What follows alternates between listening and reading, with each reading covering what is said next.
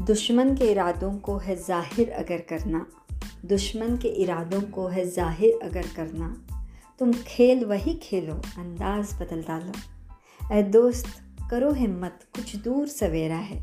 ए दोस्त, करो हिम्मत, कुछ दूर सवेरा है। अगर चाहते हो मंजिल तो परवाज़ बदल डालो।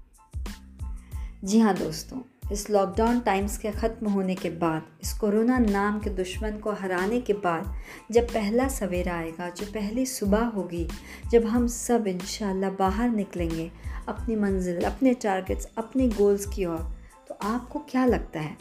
तब तक क्या हमने अपने हुनर को, अपनी महारत को तेज़ कर लिया होगा? अपने अपने स्किल्स को शार्पन कर लिया होगा? तो बस फ्रेंड्स, इसी मौजू के ऊपर एक छोटी सी कहानी है जो आज मुझे सुनानी है, जिसके आखिर में हम सब गौर करने पे आमादा हो जाएँगे कि इस तूफ़ान वाले मौसम में घर बैठे इस लॉकडाउन टाइम्स में हमारे पास कितने कितने सारे इंतखब है।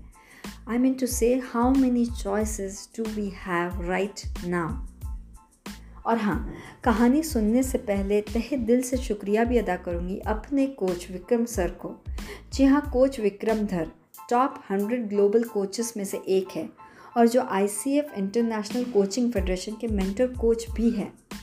क्योंकि फ्रेंड्स आज की यह खूबसूरत मीनिंगफुल दिलचस्प कहानी उन्हीं के लिखे ब्लॉग से ली गई है और उन्हीं की इजाज़त के साथ अपनी आवाज़ में सुना रही हूँ। आपके पसंदीदार podcast series your life in my voice के तहत। तो कहानी कुछ इस तरह से है। किसी किसी एक ज़माने की बात है। एक गहरे गहरे समंदर का एक माहगीर, एक कश्ती मालिक, जो कश्तियों का कारोबार करता, जो कश्तियों का कारोबार करता था और जो आठ महीनों तक गहरे समंदर में जहाज़ चलाया करता। और जब भी तूफ़ान आए, जब भी तो वो कश्ती मालिक जहाज़ को महफूज जगह बांधता। मछली की जालों को और और बूंदता, उन्हें और मज़बूत करता, अपनी कश्तियों को रंग लगाता, अपनी सारी बोट्स की ऑयलिंग करता, और औज़ारों का ज़ख़ीरा करता, माने माने नए नए गैजेट्स अपने बोट्स को अटैच करता। और सबसे अहम, खुद भी इत्मीनान और सुकून से रहता। अब, साथ ही साथ, दूसरे कश्ती मालिक माहीगिर भी थे।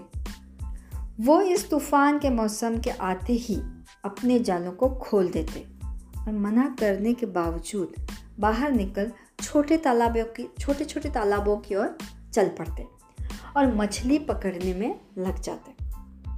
अब जैसे ही तूफ़ान का मौसम ख़त्म होता तो जो पहला कश्ती मालिक था, वो अपने जाल, जहाज़, औज़ार, इन सब के साथ वापस गहरे समंदर में जाने पूरी तरह तैयार रहता और वो निकल पड़ता अपनी मंजिल की ओर।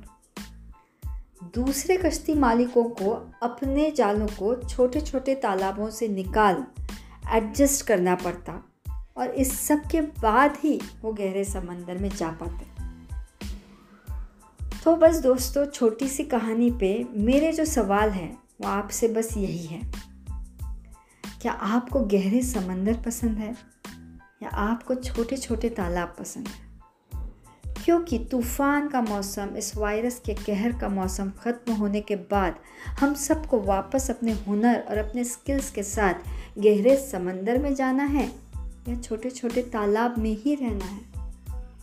और हाँ आखिर और अहम सवाल, आपके सारे जाले, आपके नेट्स कहाँ हैं इस वक्त? और आप उनके साथ इस लॉकडाउन टाइम्स में क्या कर रहे हो? मुंतज़र हूँ आपके जवाबों की।